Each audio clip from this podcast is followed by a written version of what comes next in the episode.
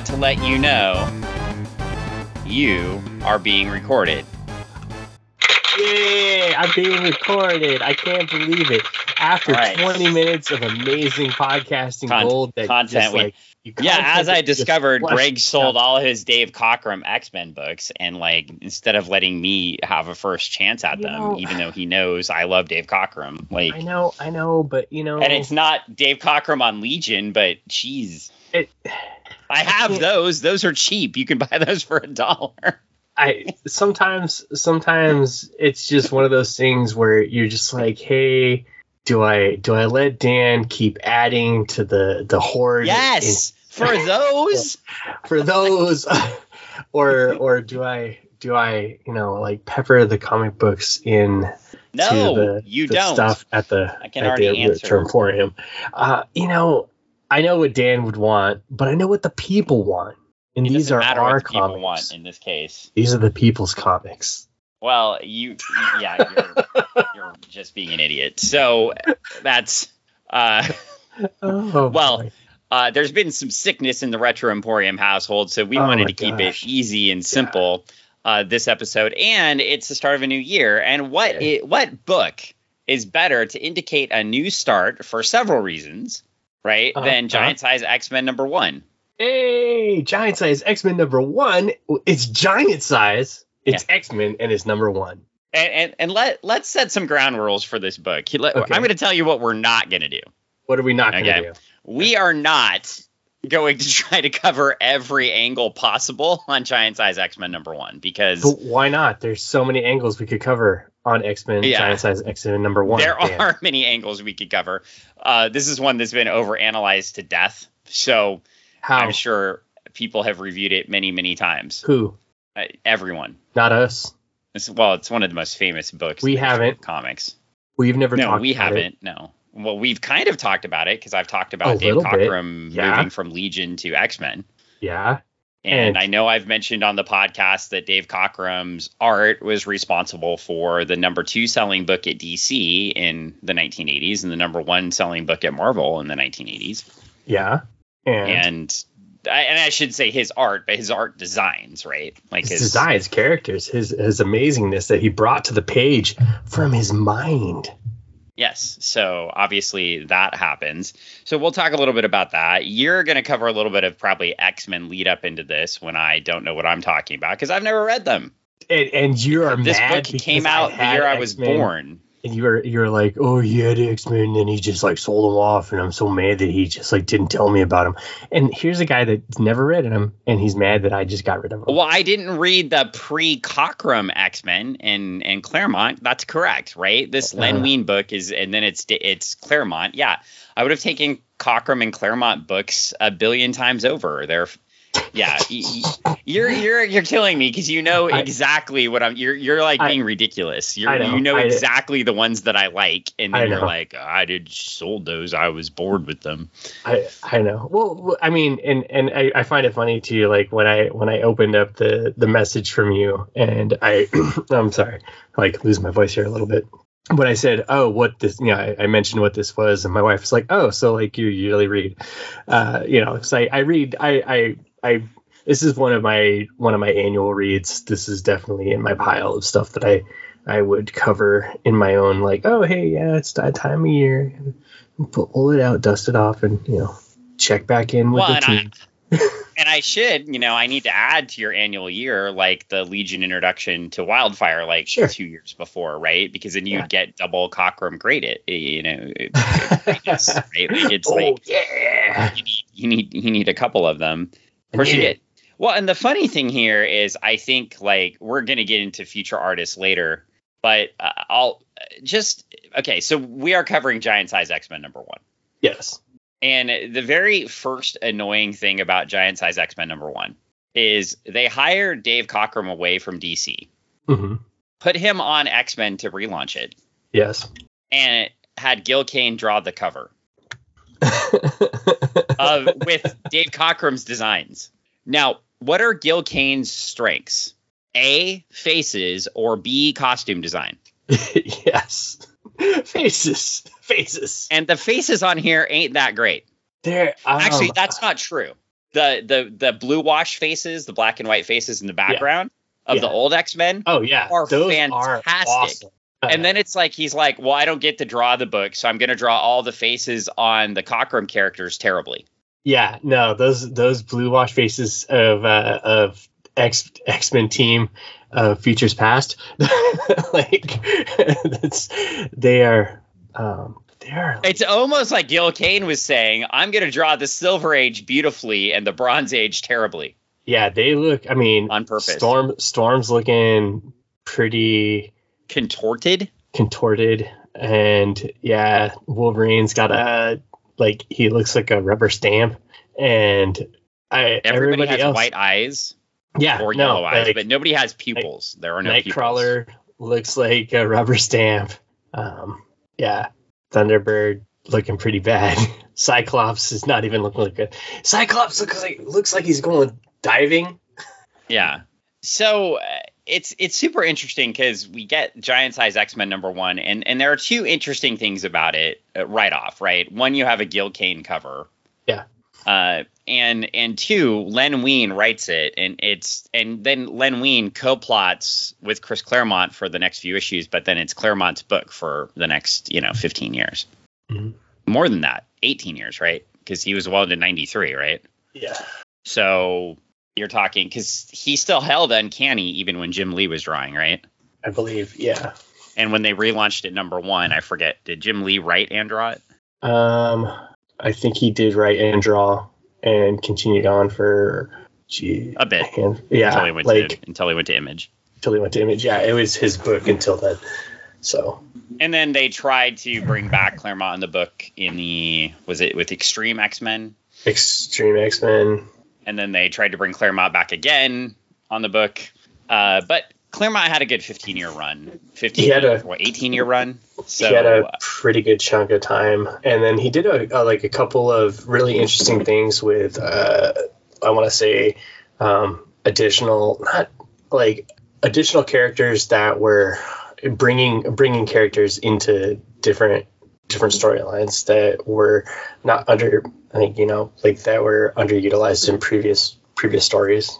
So I found like that a lot of stuff that was brought into these runs were really Yeah, really but I mean, good. let's be honest. Chris Claremont's known for the X universe, right? yeah yeah All yeah. Oh. I mean Um, yeah i mean if it a lot of what he did definitely turned into the movies and a lot of the movie matter isn't the best stories per se because if you take a listen to a ton of different podcasts. I'm not talking like let's chop up the x-men stories and talk about all the different stories. I'm talking about like um, there's there's some really fantastic x-men podcasts that are just um, let's go through and do like an audio uh, audio podcast telling of the X Men, and they do a great job in giving you a very cinematic uh, story for the brain, story for the mind uh, podcast, and it's a much better cinematic universe. Like, sure, but the Claremont run, okay, the world creation, you know, including New Mutants, right? Including uh, uh, Weezie. Weezie wrote uh, X Factor, right? mhm. and so before she went over to do Superman, right at DC, Hmm. and uh, Claremont, but she was working with Claremont on the whole universe, right? It wasn't just when they brought X Factor, and they only brought X Factor back because of the popularity of X Men, right? Yeah. So, an X Factor, for those who don't know, that was that was the relaunch of the original X team, X Men team Mhm. and New Mutants, and then yeah, I mean it's just it's uh it was his universe for Yeah. a long, long time, and New Mutants, X you know- Factor, Alpha Flight, uh, like all the different all the different team books that come and I've seen of sad Chris Claremont sitting at conventions before with nobody at his table, I'm like, what the hell?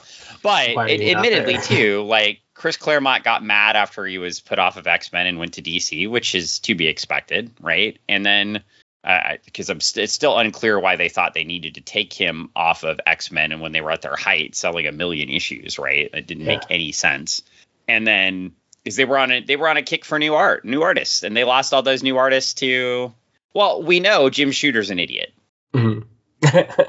Pow pow. Jim Shooter's on a kick for new artists. Was like, let's uh, Claremont's been on the book too long. Let's get him off of there. Get 'em And off. maybe that was true, except they were selling a million copies, and the story quality went way down, and that ended up being part of the downfall of comics in the '90s. Because Yeah. X Men breezed in is like the strongest, you know, the strongest franchise in comics, and the the downgrade of the X Men storytelling quality with the pretty art was part of its downfall.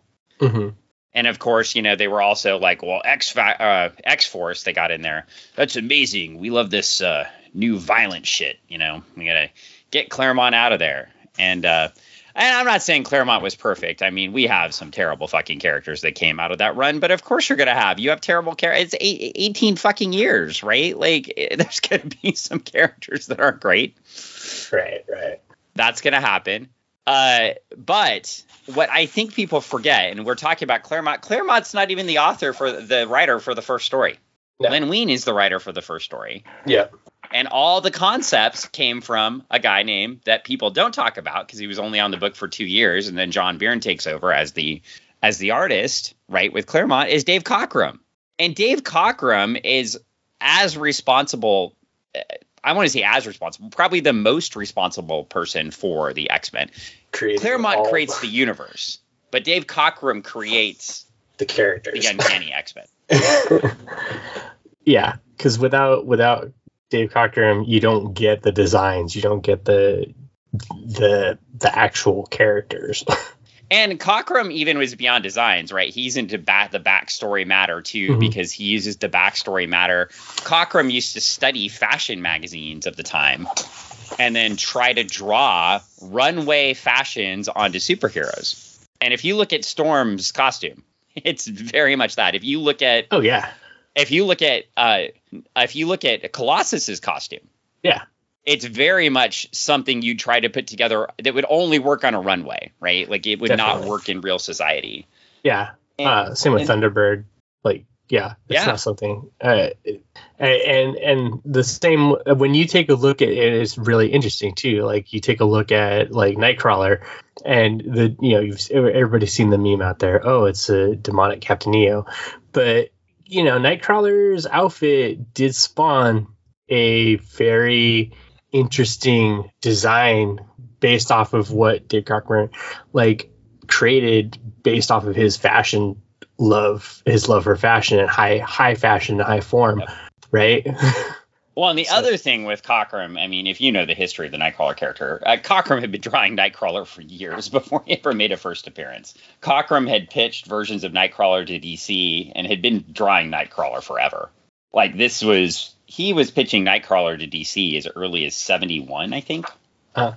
And he's got, there's, if you get the, I have three different Dave Cockrum books.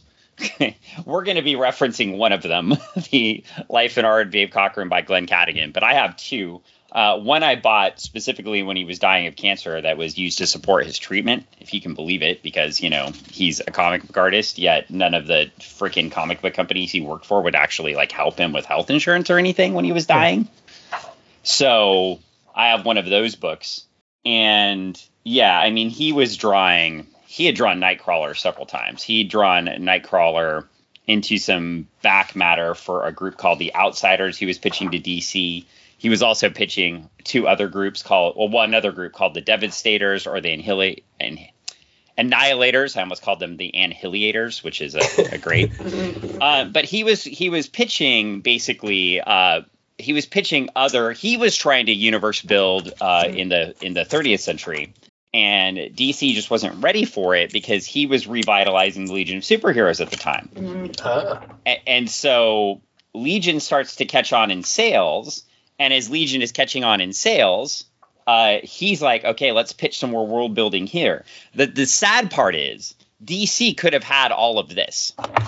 they could have had all these characters. They could have had all of this, and DC's like, nah, no, uh, we don't want this. And then I guess the back matter I want to share that I've referenced before is Dave Cockrum. So this is how it ties to last week, folks. We covered a tabloid issue. Yes. And Dave Cockrum drew a tabloid issue with the marriage of Bouncing Boy and Duo Damsel. And Huh. people often call Bouncing Boy the luckiest Legionnaire Mhm. because he's married to Duo Damsel. I see. You see. You're not even a pop for that. You're just gonna be like, I'm gonna no sell you there. Yeah, thank you. Hey, Duo. And Joe Damsel. Yay. wow, yeah, you suck. So it's it is. Uh but he basically so he draws these huge tabloid pages, pages right? And he draws this amazing tabloid page that has like all the legionnaires standing on these round uh, elevated platforms. Uh-huh. and basically the writers i think paul levitz actually had something to do with it but paul levitz like liked to do things to get rid of it may have been shooter it may have been levitz i can't remember but uh, right at the exact time period. I think it still might have been shooter even. But they like to get rid of sometimes get rid of characters that were hard to write like bouncing boy and duo damsel. Well, bouncing boy can bounce and duo damsel can split into two. Two. It's better than one. yes in the 30th century maybe not the most you know exotic or useful power right? So uh but he draws this beautiful spread he draws basically all a whole ton of characters. And he just goes to dc and he's like he goes to Mort Weisinger and he's like hey i would like my art back from that book. And they i they he says they promised it to him. They say they didn't uh, but they won't return his art. So he quit. Oh. just straight up. In at the height of his popularity relaunching a book uh, he quits. Now one major difference that we're going to see in Cockrum's history here is that mike grell takes over the legion for cockram and mike grell does some tracing but mike grell also creates himself and so there are new costumes and more things that keep coming in the legion and the legion keeps getting popular almost solely on Mike Grell's art because I'm going to tell you that the Cary Bates and Jim Shooter stories weren't the Mhm. thing that was carrying it. Uh, Uh, it wasn't much later until Paul Levitz gets like a six year run on Legion when it really takes off. Which you're going to notice a theme here writer, long run with great art results in sales. yeah. Uh, At least back then, at least in the Yeah. Bronze Age, right? And, Yeah. uh, and and the 80s, right? Makes now I don't know that that works, right? Now it's a lot of times it's like put a great artist and writer together that people know about and give them Mhm. a 12 issue run on something yeah. And then let it and then hope let's see. that sells. And if it doesn't, then you know, take take it, throw it away, and then like uh, let something else happen. Right. And so you, you're not getting these long extended runs on books anymore, right? Right. but it just in in the Legion, right? The Legion fans brought it back because they're like, this stuff's crazy, and they had appas. uh, Amateur Press Association, for those Uh-huh. of you that don't know, and a lot of writing about that, and and Dave Cockrum interacted with those folks a ton and got people all excited about the book, and Mm. so it had to be when Dave Cockrum goes to Marvel, right, and he's given X Men. I mean, we're talking about a book, and this is where you can give some of the background, but we're talking about a book that was in reprints for two years, right? Right. Yeah. And at least two years. And um, the last person, the last great artist they'd thrown onto the book was Neal Adams. Yeah. and people weren't buying a Neal Adams drawn book. So the stories must have been freaking terrible, right? Well, I think at that point too, they'd already run uh run a bunch of stuff. I mean, they'd already been running a lot of stories that felt like it was. In, in all honesty, going back and, and taking a look at some of the stories, it, it felt like how many times can uh, the team and you're dealing with a team of teenagers that are uh, bucking against a system that wants to put keep them down, bucking against a uh, a, a a mentor who is saying that they're there for their best interest, but as they're finding out, and as the story at like nearing this point in the story uh, is is doing things in order to get what they think is what the kids think is not in their best interest, but what what Professor X is like, no, this is in your best interest, and uh, manipulating them in a way, and then you know, uh, obviously, like not to not to spill the beans for anybody on a on a thirty plus forty year old story, but Beast is like, hey, I'm not doing this anymore. You've invaded everybody's minds, Professor X, and I'm out.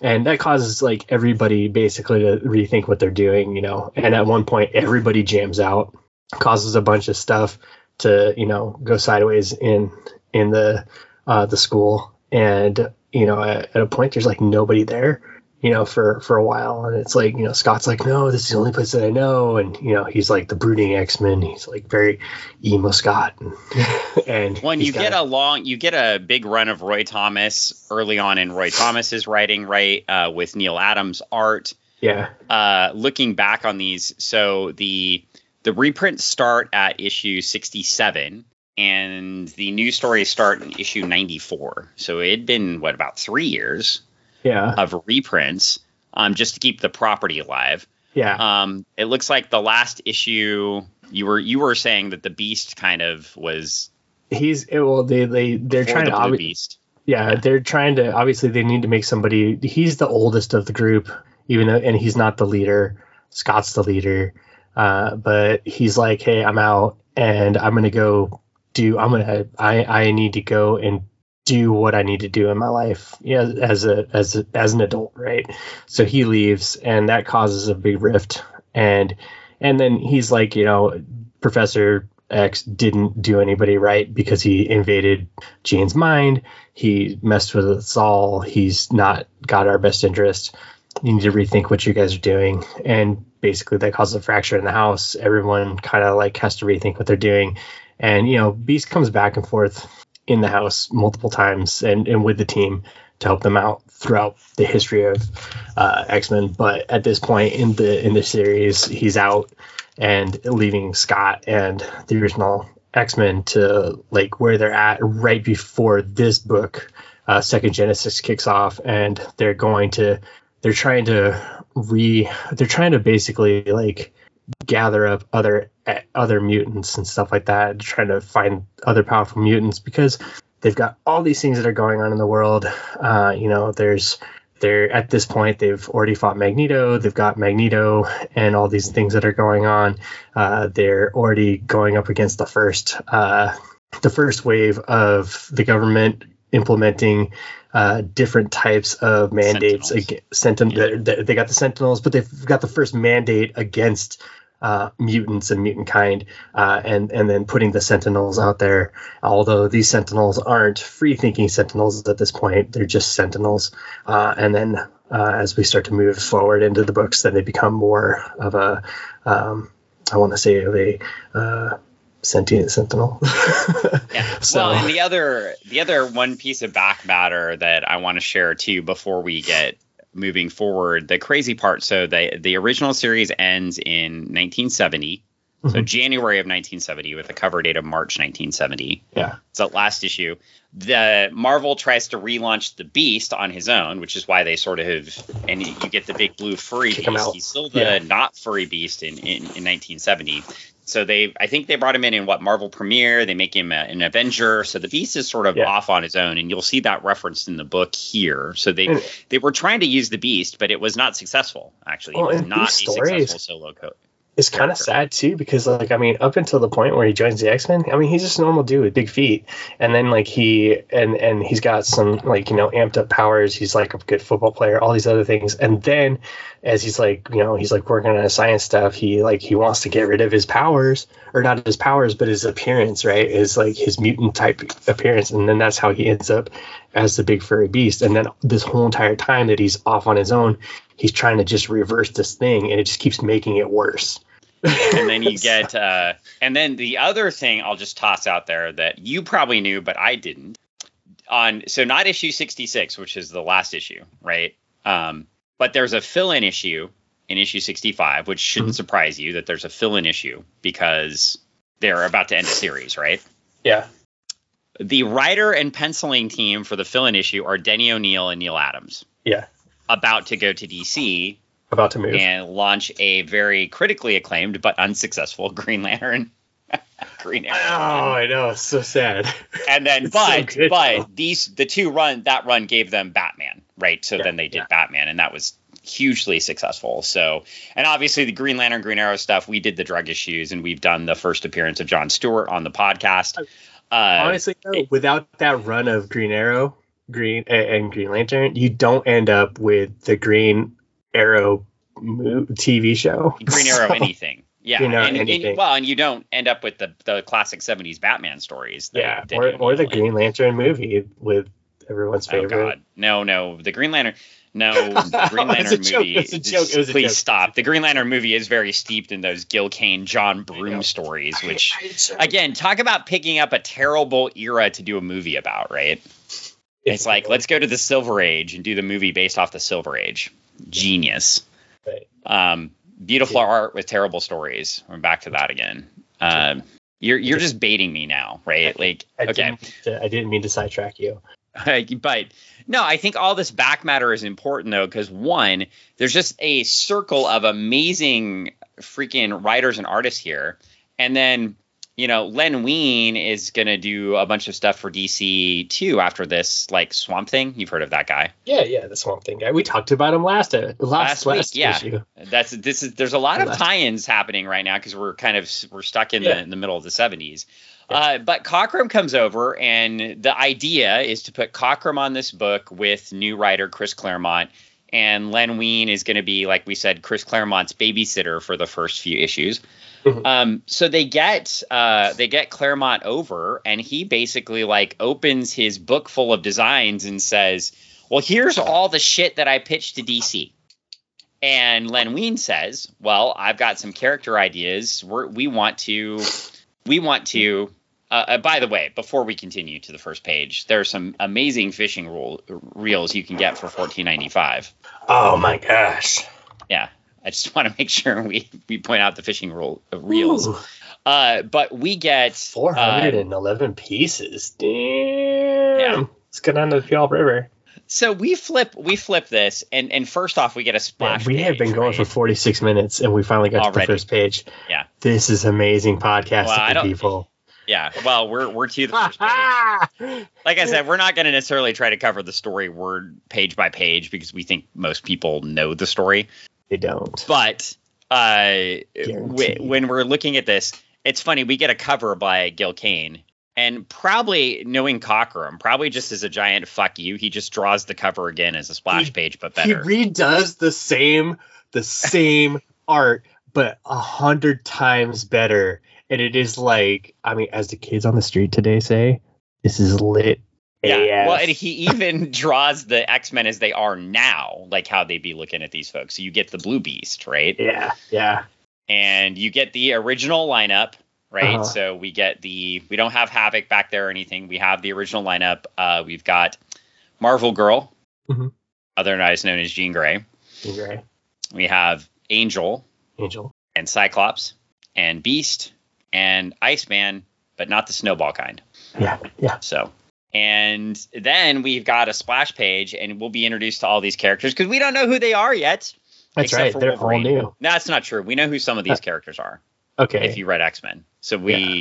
you're going to correct me if I'm wrong, but if you read X Men, we know who Wolverine. Well, no, Okay. if you read the Hulk, you know who Wolverine is. you know who you know who Wolverine is from the Hulk, and if you actually i in in some of the previous in in some of the previous back matter of the X Men, you might have been introduced to one or two characters from the previous previous issues. They might have Right. just dropped You would have in met peppering. Banshee before, Yeah, you Banshee. Yeah, and for sure. uh, and, some, and he gets his original costume too. He doesn't get a nice costume update, right? no, and that's what I like about that And instant with Sunfire.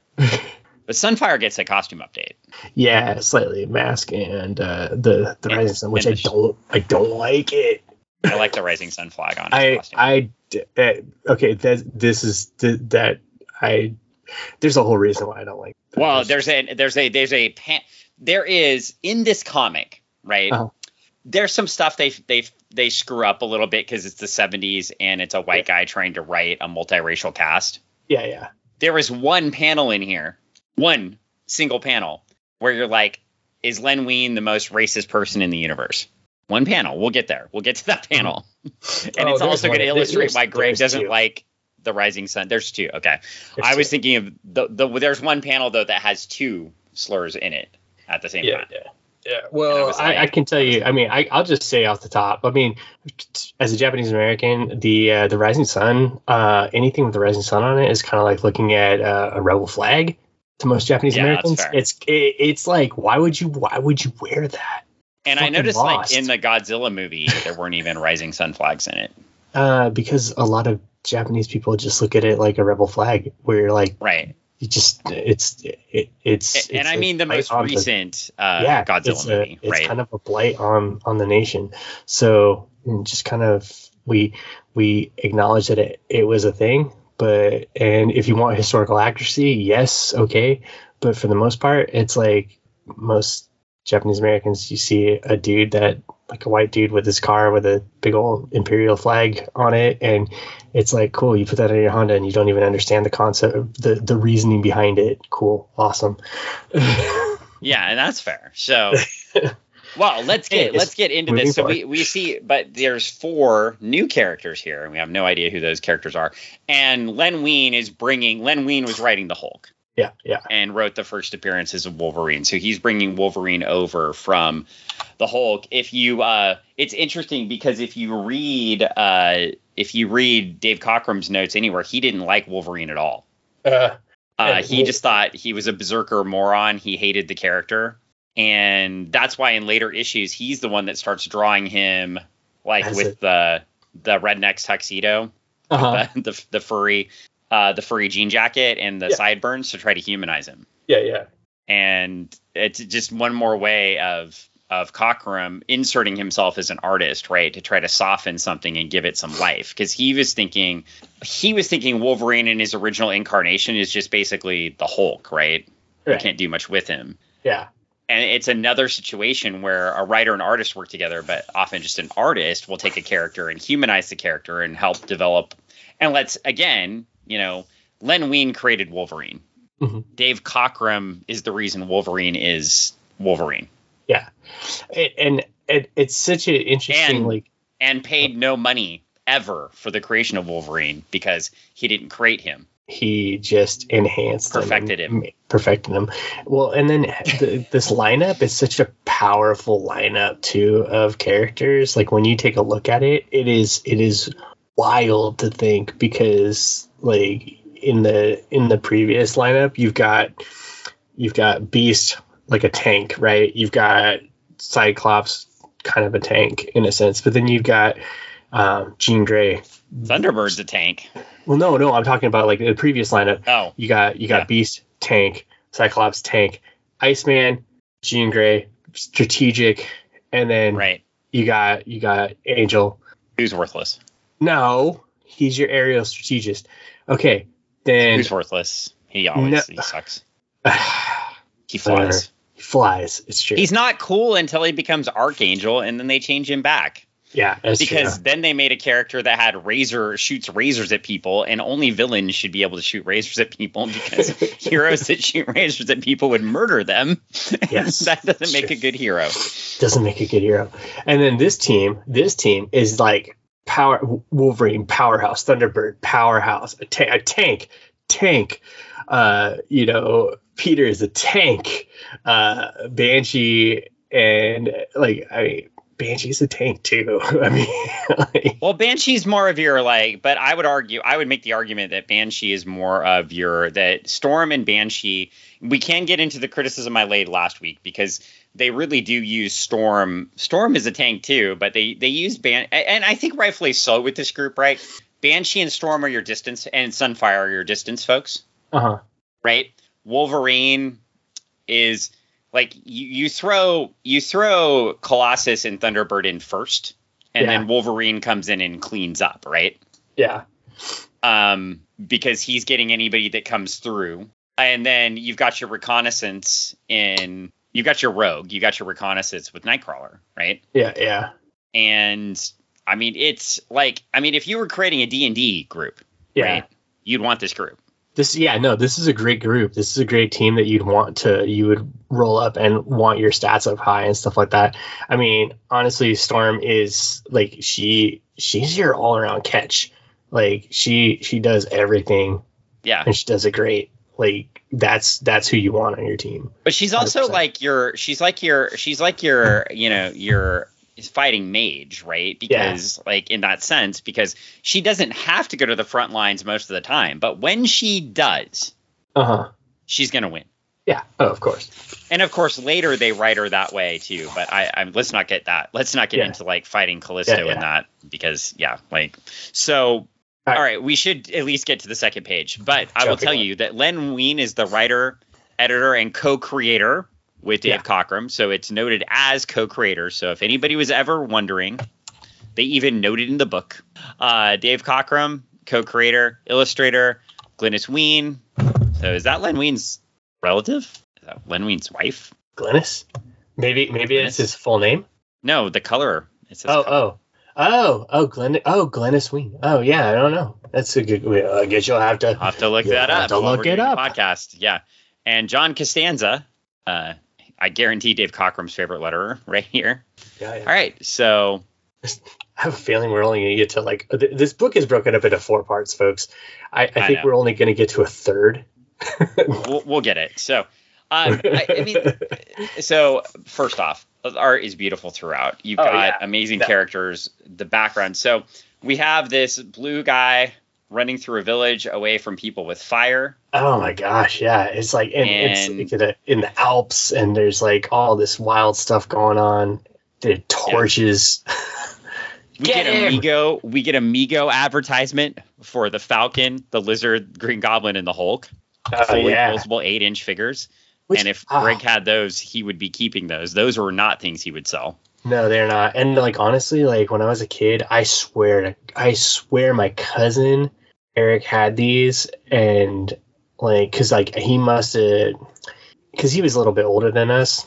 He must have he must have got these at a garage sale or something like that and thought they were dumb and like he just like blew them up. I was And so in sad. fact, Glynis, Le- Glynis uh, was uh, Len Wein's wife for several years.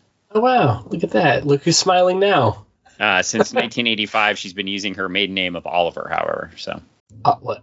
Say that one more time. Oliver she's been using her maiden name since 1985. So that should What's the maiden name? Oliver. So Glynis Oliver. Oliver. Glynis Oliver. Okay. I thought you said Oliver Howell. I was Yeah. like, what is that? Is all very long. Okay. Continue. But uh, anyway, um, so uh, of course, uh, Professor X comes in and stops this, and he's like, "Hey, would you like to come to my school for mutants?" And he's like, "Sure," because you're taking me away from this rabid crowd who's murdering me, uh, trying to murder me. me." So Yeah. I get that. And by the way, before we continue, yes. there is something we forgot to say with all that starting talk. yes. So the idea here was it was you had already made the point that the stories had run stale with the Uh-huh. group of sort of the the persecuted heroes from America, right? yes. Yes. So the idea here that they had in the relaunch, and I think they gave didn't the didn't the Cockrum book give a little bit of credit to Roy Thomas for this too?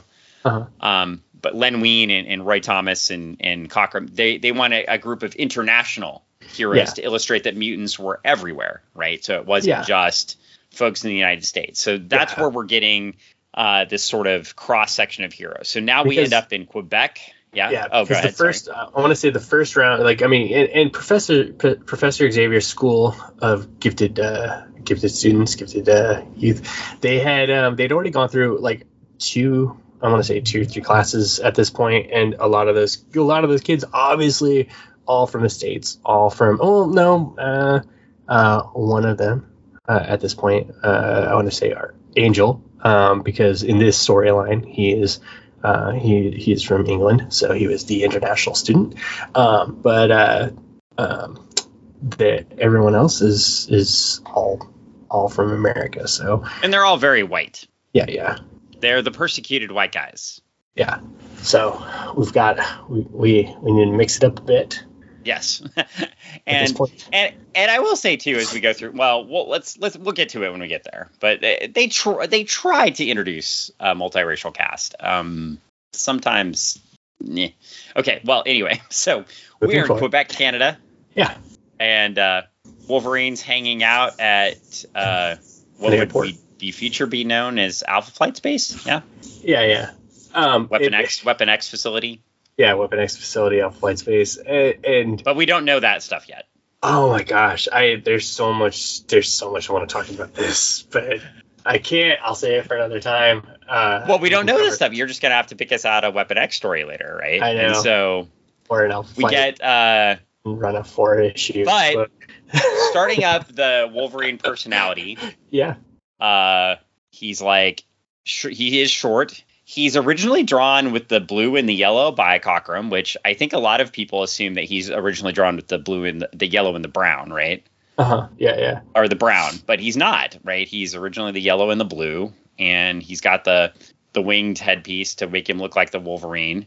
And it said in the Cockrum bio that he didn't draw him originally. Like this character wasn't drawn like Timberwolf. Uh, the he was drawn like a different character Cockrum had been drawing. So Okay. the I forget the name. It was one of the proposed characters Cockrum had been working Ah. on, which is interesting. But then when he later he draws him with the the the mutton chops and Yeah. yeah, like make him look more feral. It's kind of that's where you see the similarities there. So okay. there you go. Not Timberwolf, if we were counting uh, If we were counting. arguments past. Yeah, not not Timberwolf, but still kind of Timberwolf. So we're gonna go. Uh, in Timberwolf is a character from Legion of Superheroes who has agility powers and recuperative powers. So um, not recuperative powers to the level of Wolverine's by any means. But Okay. there you go. So not even close, but yeah. So there are, but there are some similarities. So we go over and yeah, Wolverine basically tells the Canadian Army to go fuck themselves and leaves with Professor X. That a fair? Uh, is yeah, that a fair a, that, summary that- of a couple that's pages? a fair. That's a fair summary of a couple pages, and from I I, I, I just I, I can't leave this page without saying, and from that point on, it seals his it seals his fate as being a marked man with the Let's Canadian just say military. the Canadians Canadians are not as nice as you think they are. they are not as nice as you think they are because boy oh boy anytime wolverine steps foot in that country he is a marked man It's, uh, they spent a lot of money on that guy. Well, they all right. do alpha flight and the weapon x project from that point on is all about getting wolverine if he goes into canada Now, what I think is hilarious is you can tell Banshee's going to be a big part of the next group because he gets a whole two panels. Well, I mean, he was a big part of the previous group for a Right. hot minute or ten. Uh, and and okay, so leading up to leading up to this, uh, so Banshee, if if you don't know who he is, he was a he's a previous law enforcement officer um, back in the UK. Uh, so he was also from the UK too. Okay, so he and uh, Professor X uh, had a friend who was helping out run a installation to hold his Professor X's brother uh, in, in a stasis chamber. Yeah, Moira uh, to to hold his. Yes, yes. The, He to hold also lo- his lover. Yeah, at one point, but Spoiler. spoiler, they they saw things differently. They couldn't. Uh, they they became they just were on a friendship level, and Banshee and her took up the mantle. Yep. So, So, but now Banshee is in Nashville, Tennessee, yeah. exactly where I thought he would be. Well, I mean, he's a man of of music and taste. You will also know, notice that right sitting in front of somehow Phantom Girl went back 1,000 years, ended up in the Marvel universe, is, is sitting right in front of Banshee. Because that is Dave Cockrum, Phantom Girl, dead on, right there. really Yes. crazy. with the uh, with the pigtails and everything. So there we go. Uh, and you're also see some of that. And of course, Banshee's relationship to the Legion of Superheroes is because Mike Grell is forced to draw the first Black Legionnaire, Tyroc, who has the exact Ah. same power set as Banshee. Interesting. Okay. Uh, and that's another story for another day. so uh, Fair enough. now we go to Kenya, and we meet a we meet Storm. Yeah. who is being worshipped by people as a goddess of the weather. And she basically seems like she knows this is not quite right. she knows that she's she's uh she's kind of like a, a um a huckster in a sense like she's like Yeah. hey you guys want the weather to be good for you and uh and uh your crops to grow? Okay excellent. Give me this this and this and i'll make it happen. All right cool. You got the good weather And her hair seems to always cover her body. yeah because i mean you know So, But anyway, uh, we get uh, and Cockrum is known for having costumes that show a lot of skin because Yeah. they're those fashion costumes we talked about, right? Things that Right. only work on a.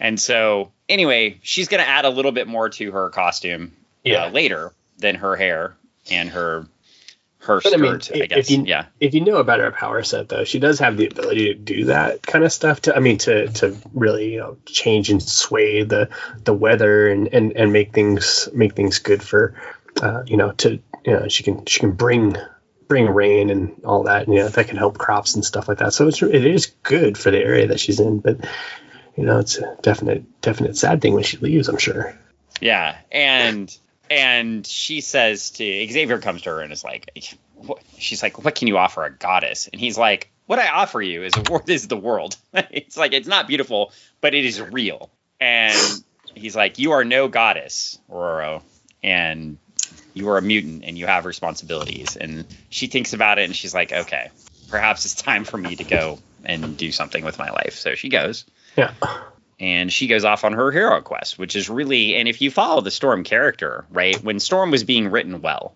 hmm Storm was always on a hero quest of some sort. oh yeah like Um, I- whether that's when she shaved her head or because she was despondent during a Mhm. low part of her hero quest, right? Mhm. Um, after even after the wonderful, I, I don't think because Claremont didn't get it right all the time. Even after the Siege Perilous storyline, yeah she's still on that hero quest. That's how you get Gambit, right? right and yeah, when the character and that's just, this is her start, so it's always a cool one to see because she she she makes the decision to say, well, I'm going to go on this quest, right? I, I I there are things for me beyond my station right now. Yeah. I mean, and, and that's the cool thing is like like you said, she's she's always on these quests, but she definitely her her hero arcs are really really good, and uh, like if you do follow her storylines and how they intertwine a lot with like you know Jean Grey and her story and arc, and how they're very uh, I'm not gonna say complimentary because they're not they don't complement, but they do bounce and balance. So When I always thought, and I know later on in the 90s this changes, right? But I always thought the Storm character never succumbs to temptation. That was also one of the the great things about the character for a long, long time, right? Yeah, I know yeah. they did some things later in the 90s, which I don't want to discuss. yeah, But um, throughout the Claremont run, right? yeah. She was always she was tempted by power, she was tempted by fate, she she Mhm. was tempted by many things and never succumbed to them. for sure for sure and and I, I what i like about this this run what this builds up to is i mean it definitely puts her into a thing where she she she has lived her life as a as a goddess in in africa doing all these things for the people and and being worshipped. And then she's put into a team situation where she has to find her footing amongst other people. And not all of them have great personalities obviously you know they're But all I feel like I'm like the only person that likes the Morlock storyline, but I think that's why I liked it, right? Like oh um, no that's she such a breaks good out. one Okay. Oh my so God, maybe I'm not the only one. I always feel like I'm the only one because people shit on that storyline all the time. oh no it's so good because i mean and she i mean like when you get into it and she and she's like everything's happening and, and she's like there's she's got the empathy right One one of the comics I got as a kid was when uh, in that three pack. Uh, uh, I get the I get the story where she comes back um, from that right and get rid, gets rid of all her plants and shaves her head and Kitty Pryde is like freaked out like Right. what happened to you and so I had to go back and read around that because I read that story like 50 times as a kid but had no context for what was around it uh-huh but I was like, this is fascinating. But anyway, all right, so we've got to keep going. Yeah. We'll never get done. It'll be like nine o'clock. two get done. hours later Yeah. yeah we can't we can't So- do that Okay, so let's get to Sunfire for a second because I want to listen to you talk. Because costume aside, okay, because Okay. costume, you're like, that's offensive. Okay, cool. Um, I've always thought, like, I figured you as a Japanese American would find Sunfire offensive for a fuck ton more reasons than his costume, right? I've always found Sunfire in every iteration to just be a character I never want to see on the page okay ever. Uh, he's always an asshole. Uh, they used him later on for G or for uh, Rogue to take his powers away. She she could have powers yeah. again when they reintroduce Ms. Marvel. Right. Um.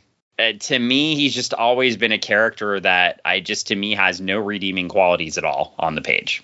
So tell me about Sunfire because you've probably read a little bit more of these early Sunfire pieces, and maybe you can explain to me why like they keep bringing this character back and forth. All right, so Sunfire's a businessman, and that's why he's such a hard ass. And then also the Wolverine connection later on that you're you're like bearing the lead on. Okay.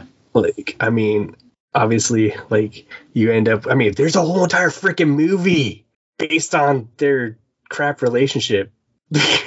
like, yeah, I just I don't uh, know. I just and, not... and, and his love for like I mean the not not Sunfire's love, but like like Wolverine's love for Sunfire's sister, right? So like, yeah, I mean, or yeah. well, like and, and the uncle. You're, you're not like, helping me. So Sunfire's a yakuza, like he's a secret yakuza. So I mean, like, or he's connected to yakuza people. So I mean, he's not. He's a good guy, but a bad guy. If he's a mutant, so he's just doing this because like he's like, oh hey, people know that I'm a, a mutant, so I got to do this. But also I'm connected to these bad people, and then there's also all these other things that are out there that are like, I mean, so I he's not necessarily he's he's written he's he's very tropey, but then again. Yes He's a what? lot of stereo. He's he's a series of stereotypes. He's a series a series of stereotypes. He's a series of stereotypes in a book where almost every character is a stereotype. So how can you hate one thing if you like everything else? Well, no, because his I, I didn't say I liked everything else. First off, and second, his is just like a stack of stereotypes. Yeah, and he's true. always an asshole.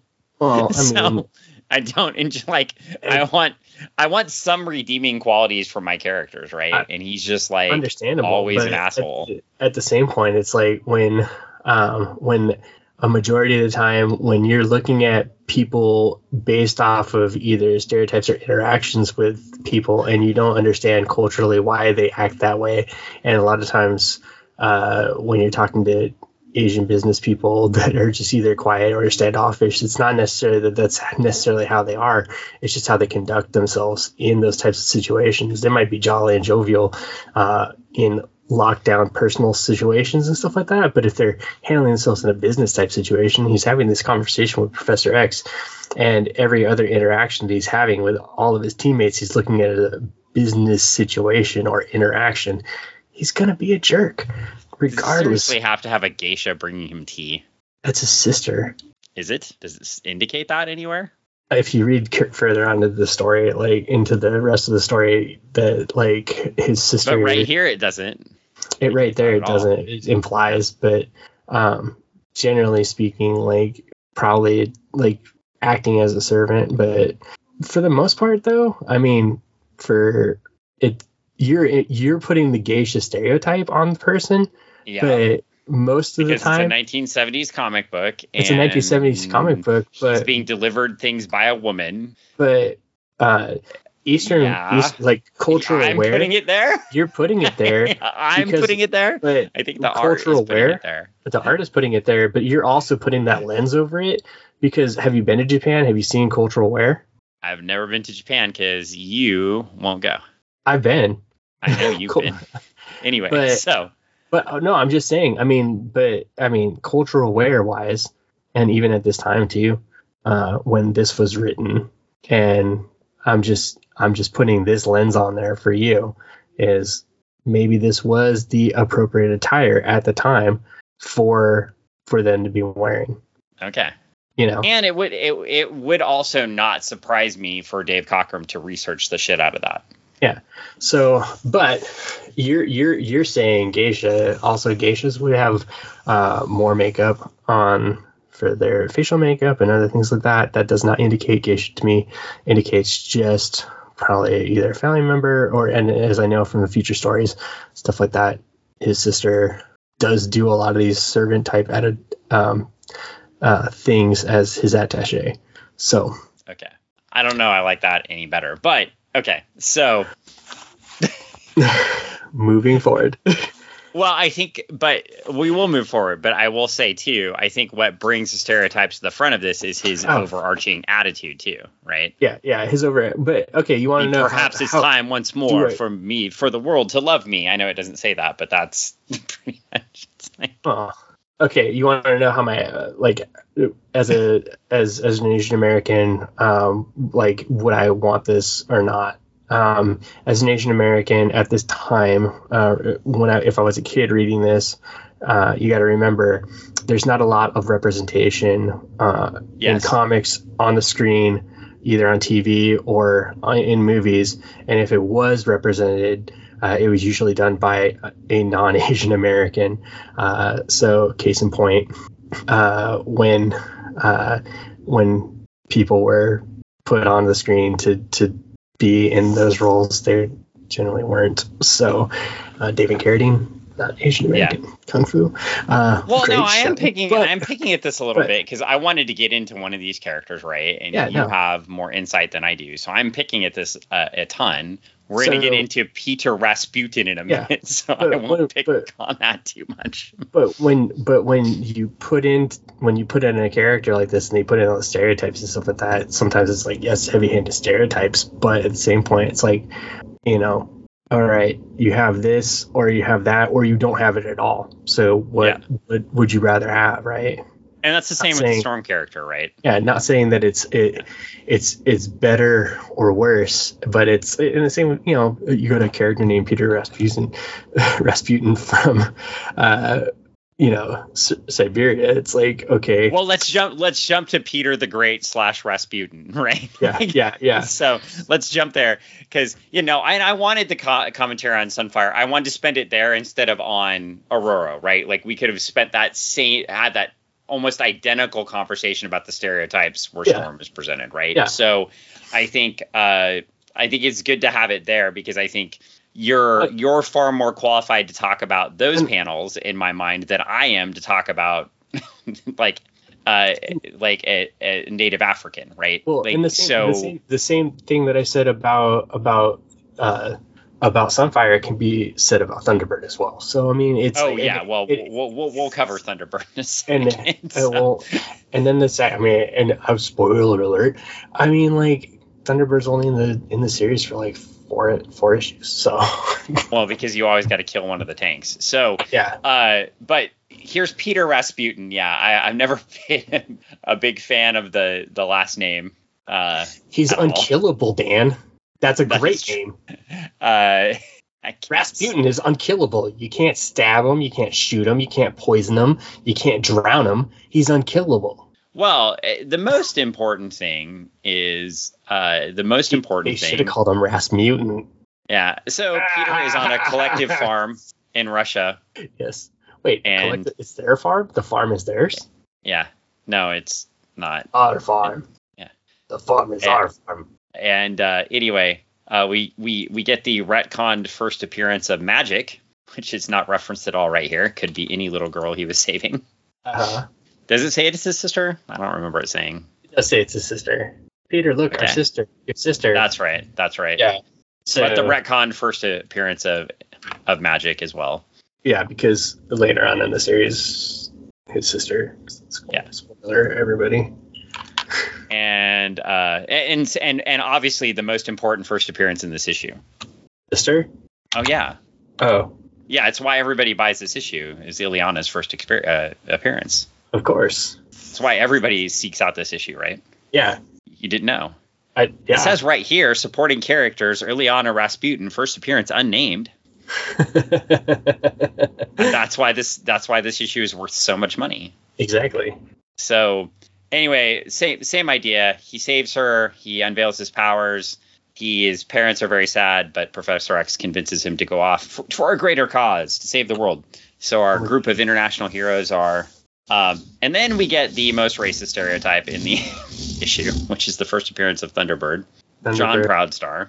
John Proudstar, which is They like do do better. They do better with James Proudstar later. I'll just say that Yeah, much better. yeah, his brother. But that was written much later. Yeah. Uh, what the redemption story of like you can do better than your brother, be better than your brother. Yep. Don't be stubborn like your brother. Yep. And we get um they call him an Apache, which there's a couple of other things in there that really make me uncomfortable later on about this. Um what I would say I, I would say about the first appearance of John Proudstar is we do have native representation, Mhm. which is good. Um, it's very similar to some of the native representations I saw in the Neal Adams, uh, Denny O'Neil Green Lantern works, right? Um, where they're trying, but I don't always get it. They don't always get it right. I think at least in the Green Lantern, Green Arrow stuff, where they go back and they try to save. Um, it's the famous one where Green Arrow and Green Lantern get in the fight in the. I don't even think we've covered this in the podcast, but they get in a fight in a river and knock each other out. Oh yeah, no, we Because- did cover it a little bit. We yeah, did cover they're the fighting book, over. Yeah, they're about it. fighting over right the rights of natives to rule their their land, right? Yeah, yeah. And they like Green Lantern's like, I'm gonna go to the government and they're gonna help, and Green Arrow's like, I'm gonna run the loggers off the land because the government ain't gonna help, and they get in a fight over it, and uh, and I, I think just because you had uh, two issues where you could sort of fully develop this storyline, uh, we get a few panels, and so they don't uh, get as much time to develop it, right? Right. Um, but they do show he's a powerful dude because he's like chasing a buffalo and like takes it down. Yeah, he wrestles that thing down. A bison, excuse me. A bison, which is a uh, buffalo. Yes. They're Uh, delicious. And uh, he gets recruited by Professor X again. I have no idea how Professor X got his wheelchair out there, but that's a And that's what he asked him. He's like, "How did you get out here?" Yeah, uh, but uh, he agrees to join, and Professor X is like, "But will any of you, my new X Men, be equal to the task that lies before you, or will you carry the world down into ruin?" Uh oh.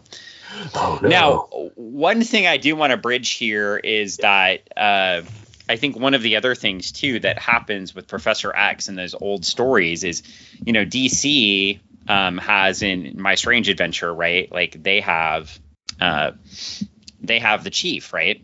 yeah, Which is basically Professor X. yeah, So we have, you know, two teams of basically mutant, and DC based goes as far as as saying mutants, right? right. So we have almost two identical teams happening. And I think that the concept gets burnt out by both, right? Because Doom Patrol goes down to a sad fate too that they tried to launch several times. And Doom Patrol, really, I mean, Doom Patrol in its entire history outside of probably the TV show, right?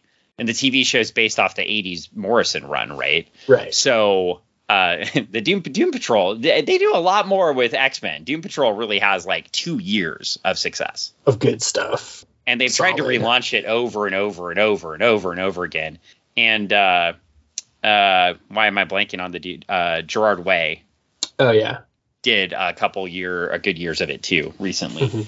They even had John uh, try to do Doom Patrol, and it wasn't super great. So I thought that was funny. It's like you bring John Byrne to do the analog book for the X Men, but I guess at that point DC was trying to get anything they could get out of John Byrne after he destroyed Superman. So you know, Yeah. well, anyway, we'll be to John Byrne in a minute. Uh, I promise not to get there yet. So, chapter two, we're gonna fly a little bit because Oh, we're gonna actually Uh, go into this. You don't want to hold off and, and You know and- what? and give the listeners uh, a reprieve and a, and, a, and a minute to to soak all this in, and then we'll we come back. a, we we should have a part two. I think you're right. So we, if you're reading along with us, we are gonna stop at.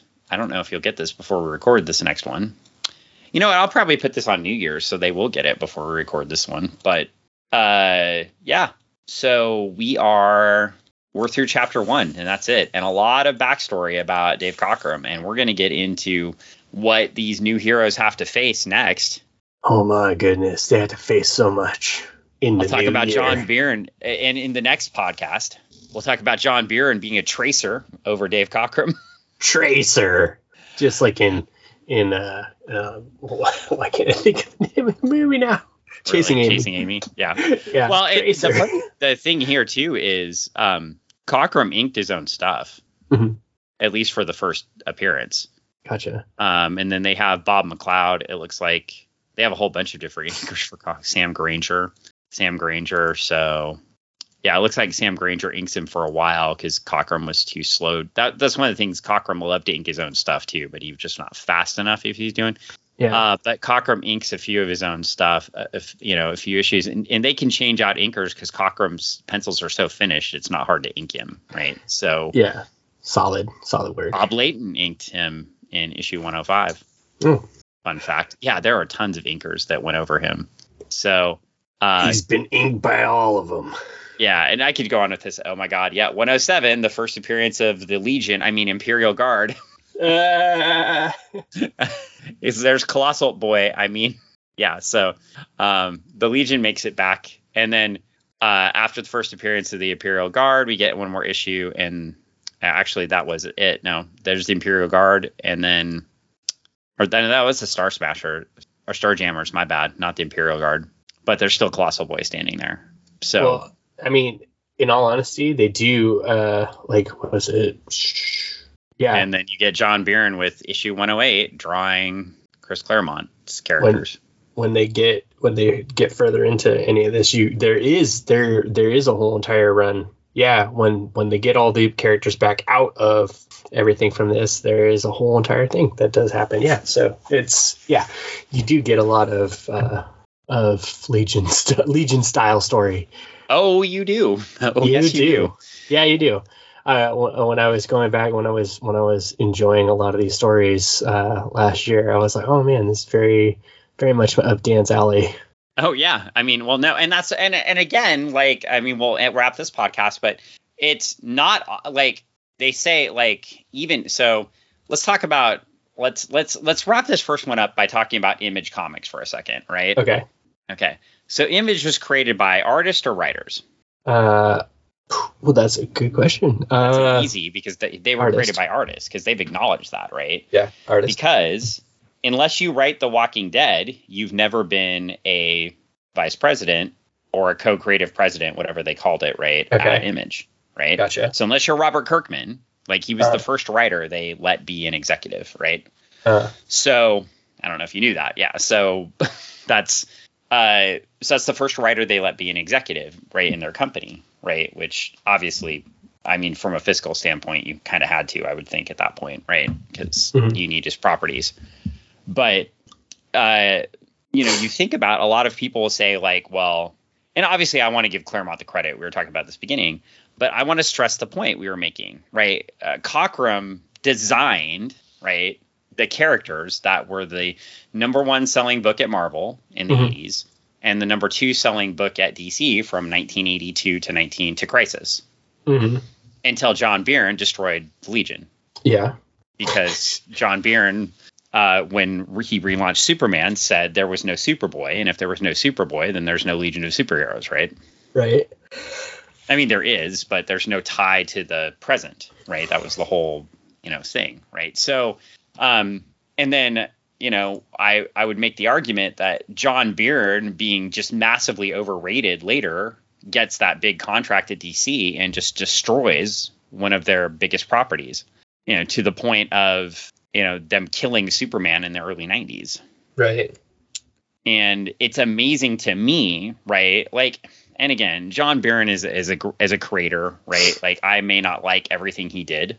There's some people that like what he did with the Superman launch. Sales would tell you otherwise, right? hmm Um, because they got him off the books, right? Yeah. Very quickly. Why are you tapping the mic? Sorry. but um you know so but anyway i just i don't know to me and you can correct me if i'm wrong because john byrne was on x-men for a long time right but to me he gets pumped up by claremont and cockrum and i don't think he ever delivered in any way close to what they delivered and in fact when got when he got opportunities to deliver heavy he failed often and it was all pushed out of this I can't argue that on the DC side because Mike Grell is Mike Grell and he went after Cockrum for Legion and then went on to do all sorts of his own shit, right? yeah. But what's the great John Byrne indie book that's out there that you want to grab? I mean, what's his Jon Sable? There's not. Eh, Dude. You know, so and, and again, I don't want to take away from John Byrne too much, right? So I, I want I want to back back myself up just a little bit, right? Because you know he had run on Fantastic Four as well, right? Right. Um, he had he created She-Hulk, right? hmm I think. No, created by Stan Lee. It says, but but he did a lot of the the building. yeah, the '70s She-Hulk, right? Yeah. And that led to the the She-Hulk that we know today. Right. So I mean, I mean, he not helped with the the fourth Dan breaks. Slott. Well, anyway, but uh, so yeah. So I, I don't want to take away from him too much, but the big thing he's known for, right? Obviously, is the two big things he's known for. I guess he's known for Fantastic Four, right? But I Mhm. would argue the two big things he's known for are X Men and Superman, Okay. right? Yeah. If you're saying what are the two pinnacle pieces of his career, one is X Men and one is Superman, and Superman was an abject failure. but the X Men, it's up there with everything else. Yeah, but he was drawing somebody else's creations, right? Right. So yeah, I don't know. And again, I don't want to pick on like like if I got the opportunity to hang out and talk to John, I'm I always say his name wrong. John Byrne, John Byrne, right? It's not Byrne, it's Byrne, right? So if I got the opportunity John to talk to. John Byrne, right? First, I would say, why did you destroy the Legion of Superheroes? And then the second thing I would say Yeah. is, dude, you're amazing, right? Let's talk comics history because right. just because I don't like something somebody did, and I, I'm Of making course. the argument for Cockrum's like uh, you know contributions here, I don't want to diminish John Byrne's like history in comics, right? Yeah. But what I'm trying to pump up is Dave Cockrum's contribution, right, to both of these things, and how I think underappreciated Cockrum is compared to say a John Byr- Byrne who got right the big contract. Yeah. And it's like the guy that came after the guy that made the cool thing is the one that got the recognition. And that's always been weird to me. And that it, it well, I mean, yeah, it just seems like that's always the case in in every situation, be it comics, be it corporate world. It's always the person that's coming in afterwards that's uh, that gets the the note the the notoriety, the recognition for the thing that was done before by somebody else. That they're like, oh, who is doing it now? It's you, and you're. If that person's like, it's not me, but sure, you know they, they're like Yeah. they're never the person that's done the, that's doing the thing but they're they're the person that's that's in the shoes and it's a sad it's it, it you know and, and that that's that's sad on two levels it's sad for the person that that did the work that that didn't get recognized and it's sad that the person that got recognized didn't do the work and now has to be like oh yeah and they know that it wasn't their contribution that that got them this thing because Right. They're getting all the accolades for something that they had nothing to do with. Now let's give John Byrne his due. Yeah. I keep saying he's tracing Cockrum, but as an artist in his own right, he was able to draw those costumes, right? So, you know, it's not like let's let's give I want to give him I want to give the man some credit too. But the stylization, like if you go back to that splash page, a lot of the stylization of the costumes is not there in the Byrne run. Yeah, that's true. Like just you lose a lot of the that those points of the costumes. yeah, they're they're they're a weaker rendition. Yep. But Especially Storms. again, like you said, I mean, there are things that he did that were very notable that we don't, and we don't get those jump off points later on for other things. So, I mean, applaud him for what he did do. Good job. Yeah, well, and I would think too after the two years on the book that Cockrum had, right? Like I'm sure that Claremont was had enough power to get to pick who he wanted on the book too. Yeah. So yeah, I mean, I would yeah, I would think so. Claremont's Claremont Claremont's like I want that guy, right? So Yeah. there is that too. So again, I don't want to take away I don't want to take away from diminish his career, but I am trying to pump up Cockrum's career and just make the argument that you know the reason this book is what it is was because of him Right. Right. and we can get into story matter and and next next episode we'll get into the story matter right Mhm. that shows us more of what len wein contributed to right in Oh, yeah. writing the story and how he gave claremont the jumping off point to get the x-men where they were Yeah. and you know what i'm also you know i also wonder in some strange way too like if len wein had stayed at marvel would he have just kept x-men I think if Len Wein stayed at Marvel, uh, we would have had a different X Men run than what Chris Claremont delivered because we wouldn't have a Chris Claremont run. Right. it would have been a So- Len Wein run all the way through. which have been Uh, very interestingly different yeah, and yeah, we would have. It would have. It would have been a different run altogether. It would have been very different. And when you see some of the panels we're going to mention next episode, you're you're going to not want the Len Wein run. You're going to want the Claremont run. So I mean, are you though? I don't yeah, know. I think so. Are you? I, I, I think so. How about we just leave it at that? Leave it at that. But I mean, honestly, I feel like I feel like with the the buildup of all this, the, I mean, this book, you you get.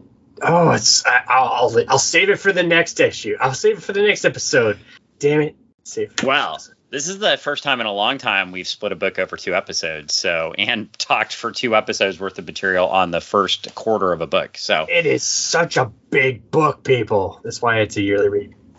And I and I said, you know, we wouldn't we wouldn't overanalyze this book like everybody else, but we clearly are. But are. hopefully you're having fun with this. Um, I'm gonna say too. I'll grab my other two and give you the references later. But first, uh, get the life and art of Dave Cockrum by Glen Cadigan. Uh, So even if you you should be able to get the PDF version too. And by the way, I went to go back and get Destroyer Duck. If you saw Greg open his Destroyer Duck so uh, good. on the video, it's out of print now. I can't buy myself another one. Ha ha ha! It's mine. I know. I was like, damn it. Ha ha ha! It was yeah. So I was like, I know. I was like, mm, Sorry. Thank Yeah. you so much. yeah, you now have.